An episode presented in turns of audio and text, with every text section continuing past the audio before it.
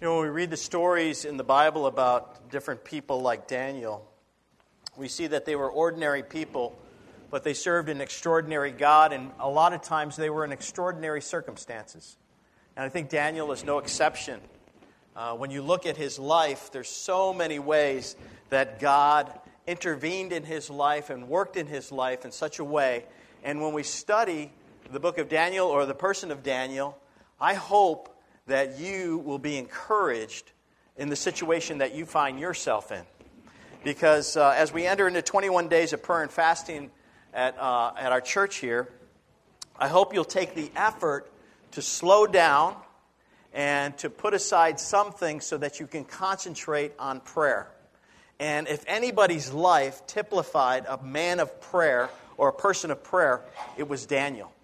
And so we see that uh, even in the midst of him being a slave, pretty much a slave, uh, he was taken from his home in Jerusalem when he was a young teenager, brought to Babylon, and then indoctrinated in the Babylonian culture, had to learn their language, had to eat their food, but he resisted eating their food and the delicacies of the king, and that's in like chapter 1 of Daniel. But he was, even though there was peer pressure to do something else, Daniel had the courage to stand as a teenager and say, No, this is what my God wants me to do. And he had three friends that were also in with him. So it helped.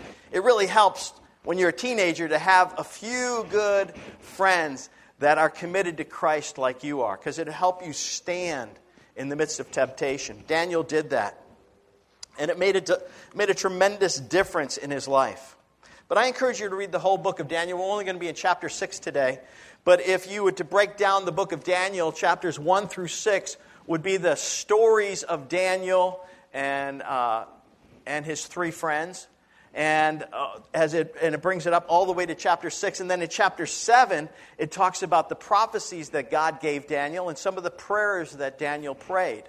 And uh, it's amazing to see how the prophecies of Daniel just like the prophecies of Isaiah, are continually to be fulfilled even today. So Daniel went through at least four main rulers that are mentioned in the Bible, but there's probably several, several more because sometimes the king passed away and his son took over and they didn't really record it in the scripture. But he came as a teenager to Babylon and then he lived to be over 80 years old. And in chapter 6, we're looking at Daniel as an 80 plus year old man. That's older than I am. Older than you are, most of you, right? And so Daniel is uh, in this situation, and what has happened is that they have, that uh, his contemporaries, who he is leading the country with, there was three main rulers, and King Darius put Daniel as one of the main three rulers, but he excelled uh, tremendously, and so the king was thinking about making Daniel the head ruler, only second to the king. Well, there was a plot that and a conspiracy against Daniel, and they tried to figure out a way that they could get rid of Daniel. The only thing that they could find against him was that he was predictable in how he followed God. He wasn't corrupt. You couldn't bribe him. He wouldn't go against the king. He was loyal. But he would do something every day, and that was pray. And so they conjured up this idea. They went to Darius, the king, who had just taken over as a new ruler, and they said, Darius, you know, if you want to get everybody in line with you, why don't you have everybody just pray to you for 30 days? They can't pray to anybody else, and that'll unify the country, also exalt you as the one and only ruler that they should look to. And maybe the Babylonians that you've taken over, along with the Persians, will get together and there'll be unity in your kingdom. And so the king, flattered by them calling him a, a god, said, Okay, yeah, I'll make the law. And he said, so they all got together and they said, King, we're all here. Everybody agrees. All your advisors agree with you, but Daniel wasn't there at the meeting. They kind of did it on the side. So this is where we pick up this story of Daniel. But you got to see that Daniel followed the Lord his whole life. And because he followed the Lord, he was a person of prayer.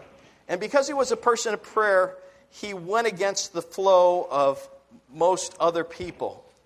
You know, there'll be times in your life when you are impressed by the Lord to do something and it doesn't always go in line with what your friends think or even what your family may think. I remember when I got my first job, it was out of high school. And so I was going to work and I was they put me on the night shift. And the night shift meant that I had to miss the Monday night meeting that we had started. We had started a, a Monday night meeting with teenagers, a Wednesday night prayer meeting at church, and then uh, there was a Friday youth activity. And so I, I missed them all. And I went for a couple months like this, working the night shift. It was an increase in pay, but something in my heart, there was a restlessness in my heart that I was missing all this fellowship and time to be with the people of God. And that's what I really felt that I needed at that time in my life. I was 19 years old. I was a new Christian. I needed to get grow in my faith. I needed fellowship. And so I went up to my boss and I said, uh, I said, Herb, I said, I really feel like I need to work days. And unless I get, I get put on the day shift, I'm going to have to quit. And he goes, Why do you want to go on day so badly? I said, Well, because I want to go to uh, Bible study on Monday and Wednesday and then on Friday. And he goes, In 25 years, I've never heard that's the reason why somebody wants to be put on the day shift. He goes, I've never heard anything like that before. And how old are you? I said, I'm 19 years old. And you want to do what? Study the Bible? I said, Yeah, I want, I want to study the Bible. I want to be with young people and teach the Bible. And so he goes, all right, we'll put you on the day shift. In some way, I think they fired somebody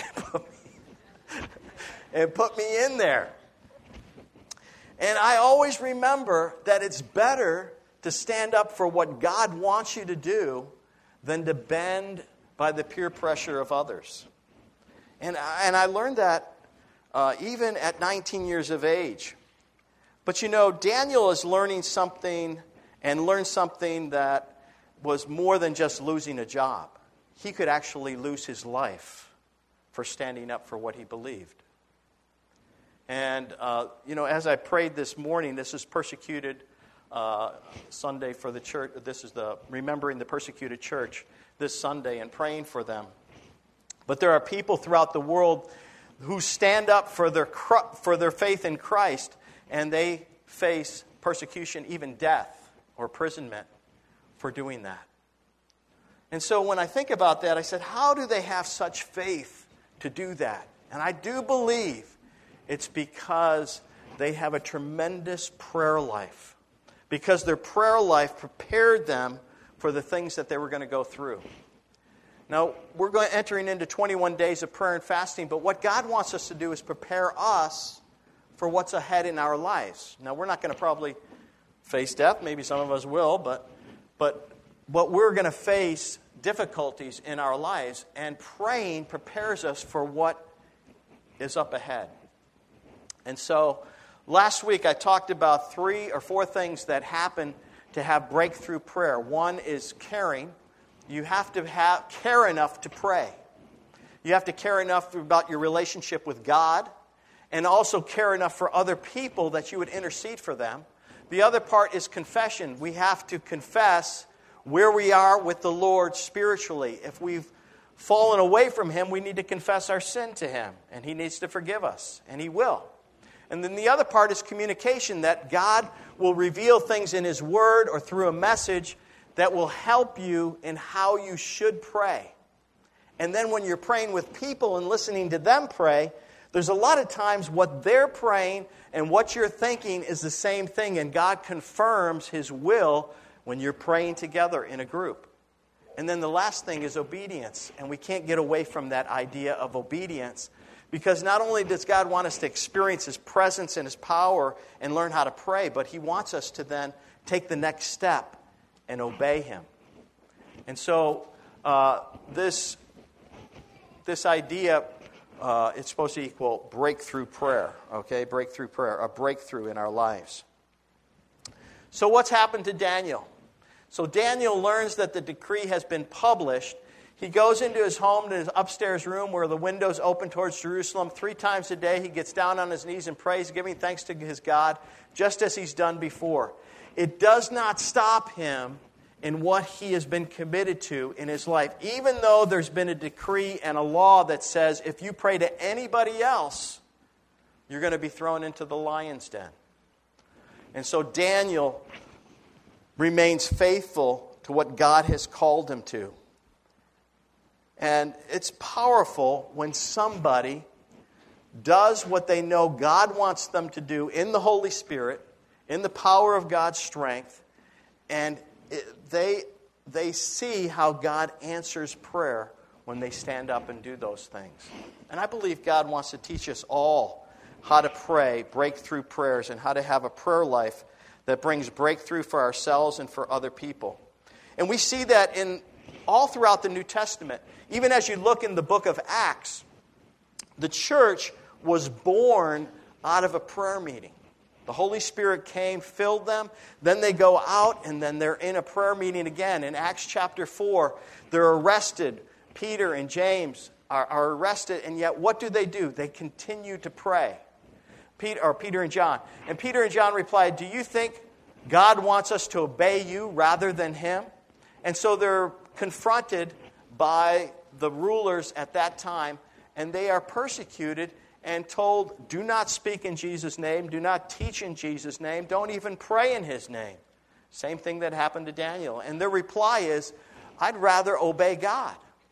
And so as soon as they were freed, Peter and John returned to the other believers and told them what the leading priests and elders had said. And when they heard the report, all the believers lifted their voice together in prayer to God. And after they prayed, the place where they were meeting was shaken, and they were all filled with the Holy Spirit and spoke the word of God boldly.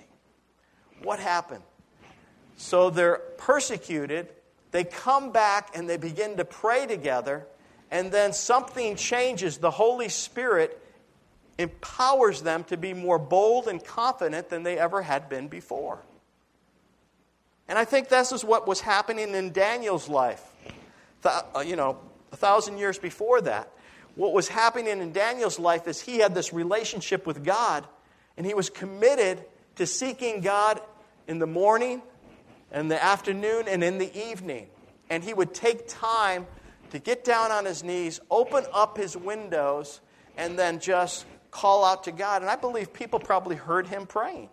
Probably heard him praying in Hebrew. They probably didn't understand it. Most of the uh, Babylonians or the Persians probably didn't understand what he was praying. But they knew that Daniel was faithful to do that. So much so that they make this law and they say, We know we can catch Daniel. We know what he's going to do. He's so predictable. He's such a faithful guy. He's going to be praying in the morning or the noon or the evening, and we're going to catch him. And that's exactly what they do. So Daniel shows up there and then he is arrested. Bible says that we are to be people that pray continually. Now, the Bible never says you need to pray three times a day, it doesn't. But what the Bible says is that you pray always, continually. Rejoice always. Pray continually. Give thanks in all circumstances, for this is God's will for you in Christ Jesus. So many people say, I wonder what the will of God is. And a lot of times the Bible says what the will of God is rejoice always, pray about everything, and then give thanks in every circumstance. Give thanks in every circumstance? In every circumstance? Yeah, in every circumstance. This is what the early church did. This is what Daniel did. So he had more confidence that God was over him than even the influences of those rulers that were corrupt, ruthless, and didn't care about his life. Daniel had that faith. You know, there's times in our lives when God really comes through and we're in a desperate situation. I wanted to show you a testimony of somebody that was going through a desperate situation. I think it's an example. Uh, we have many people that have been through this, something similar to this in our, in, in our church. You know, where God, when we gather together, we pray for them, and God comes through, or God works in a way that is very powerful. And so I wanted to show you this uh, video here. Do we have it up?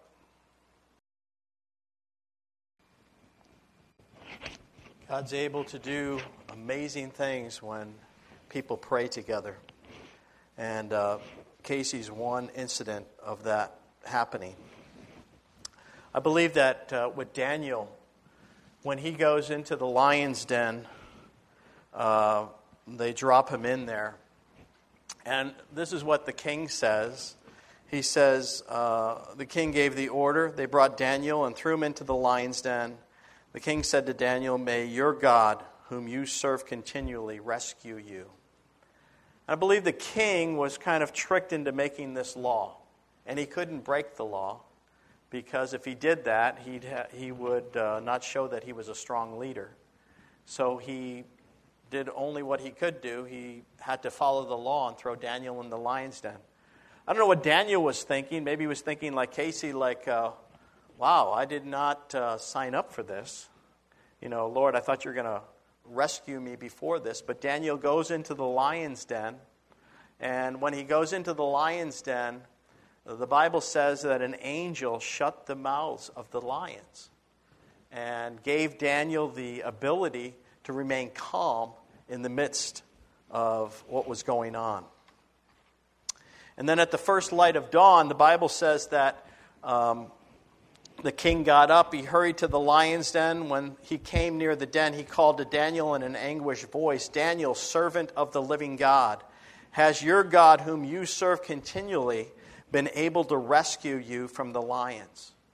See, the king understood and knew that Daniel had faith. It was displayed throughout his life. And Daniel had a reputation of being a person of prayer. And Daniel answered, May the king live forever.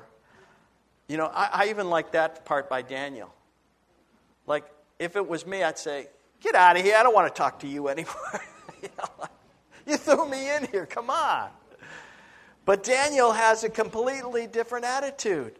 He's saying, May the king live forever. My God sent his angel. He shut the mouths of the lions. They have not hurt me because I was found innocent in his sight, nor have I done any wrong before you, your majesty. And so Daniel still showed respect for the person in authority over him. And so Daniel has this heart that he's trusting in God. Then King Darius wrote to all the nations and the peoples of every language in all the earth. Since he was now the leader of that known world back then, which was quite an empire, he says, uh, I issue a decree that in every part of my kingdom, people must fear and reverence the God of Daniel. This is amazing. So the king Darius probably became a believer in Daniel's God. It's quite possible that he did. For he is the living God, and he endures forever. His kingdom will not be destroyed, his dominion will never end. And so Daniel's faith, his breakthrough faith, that God protected him, it went f- much further than that. It went into the palace and possibly even converted the king. And then the king says, For he rescues and saves. He performs signs and wonders in the heavens and on the earth. He has rescued Daniel from the power of the lions. You know, when we think about situations that we find people in that we care about, it seems could be seem overwhelming what is going on and we begin to pray for them. And many times god does a miracle and he delivers them. But sometimes god doesn't answer the prayer the way that we think he should have and yet god is still in control. And those prayers that we prayed for family and friends that are going through a difficult time still have a tremendous impact in their lives. The prayers of god's people are never dull and void, null and void. They're never. They can be dull sometimes, right? Have you ever been in a dull prayer meeting? It's like people are just not really praying. But when we really pray, as Daniel prayed, in the Spirit, according to the will of God, something can happen that is tremendous and powerful. and it can have an effect in our life and in the lives of others. So, what are some actions to break through praying? One, take the time to pray on your own and as often as you can. Set a schedule if that will help you be more consistent. For Daniel, he set a schedule.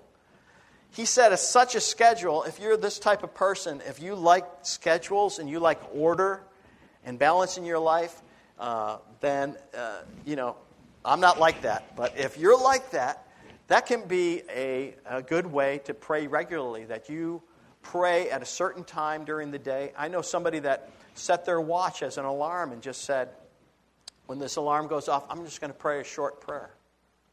And they put it right into their phone. And uh, whether they were working, whether they were having lunch, they just stopped for a few minutes and prayed, and they remembered who God was. That's, that's something that we can do too, and, and pray. Pray with others on a regular basis so that you can rejoice in how God answers prayer. I encourage you to come to prayer meeting today. We're going to have prayer right here at 2 o'clock. Please come and join, be a part of it, because when we pray together and we pray and intercede for other people, God does amazing things in people's lives, and He can do that. And if you have prayer needs, um, let us know what they are. Uh, come to prayer meeting. Just you don't have to pray out loud, but I encourage you to start to learn how to pray out loud in a prayer meeting if you've never done that before. It's, it's a good way to begin to do that, is to vocalize out loud your request to God. Uh, you don't have to pray like a pastor. I don't know how that is, but, but you can pray just with your words, the way, and, and, and uh, the last few prayer meetings that we've had, we've had people that haven't really been in church a long time. And I get so blessed by their prayers because they're so honest, they're so direct, and they're so humble. And, and it's not, they're not long prayers, they're just prayers that, God, you've got to work in here. And so uh, they trust God with that. So uh, the other thing is pray consistently. Prepare, it prepares you for your lion den moments. All of us are going to have to go through some moments in our lives when things get overwhelming. And praying consistently helps us to sense God's presence, to hear his voice in those moments, and to remain calm. Daniel was calm in the midst of all the things that he went through. He had a trust in God. Uh, instead of having fear, he had a peace. Instead of being confused, he had wisdom. And the same can be said for those of us who want to be committed to getting closer to the Lord and interceding for ourselves and for others. So I encourage you uh, in this 21 days of prayer to really make a commitment uh, to uh, deny yourself of something that would take up your time and use that time instead to get closer to the Lord and to intercede. Let's pray. Father, we thank you for uh, your word to us today. Thank you for the life of Daniel. Thank you for how you changed him and uh, worked in his life, protected him, even in a foreign land, even uh, away from his family. You were a God who was very close to him. You understood what he was going through. And he matured in you in such a way that he was used as a catalyst for others to come to know you and follow you. So, Lord, we pray that you would do that work in us. Lord, we pray for our family members that don't know you. We pray for uh, situations that we know others are in. They need your grace, they need your mercy, they need you to, to act in their lives. Lord, teach us how to pray. Teach us how to trust you, we pray in Jesus' name.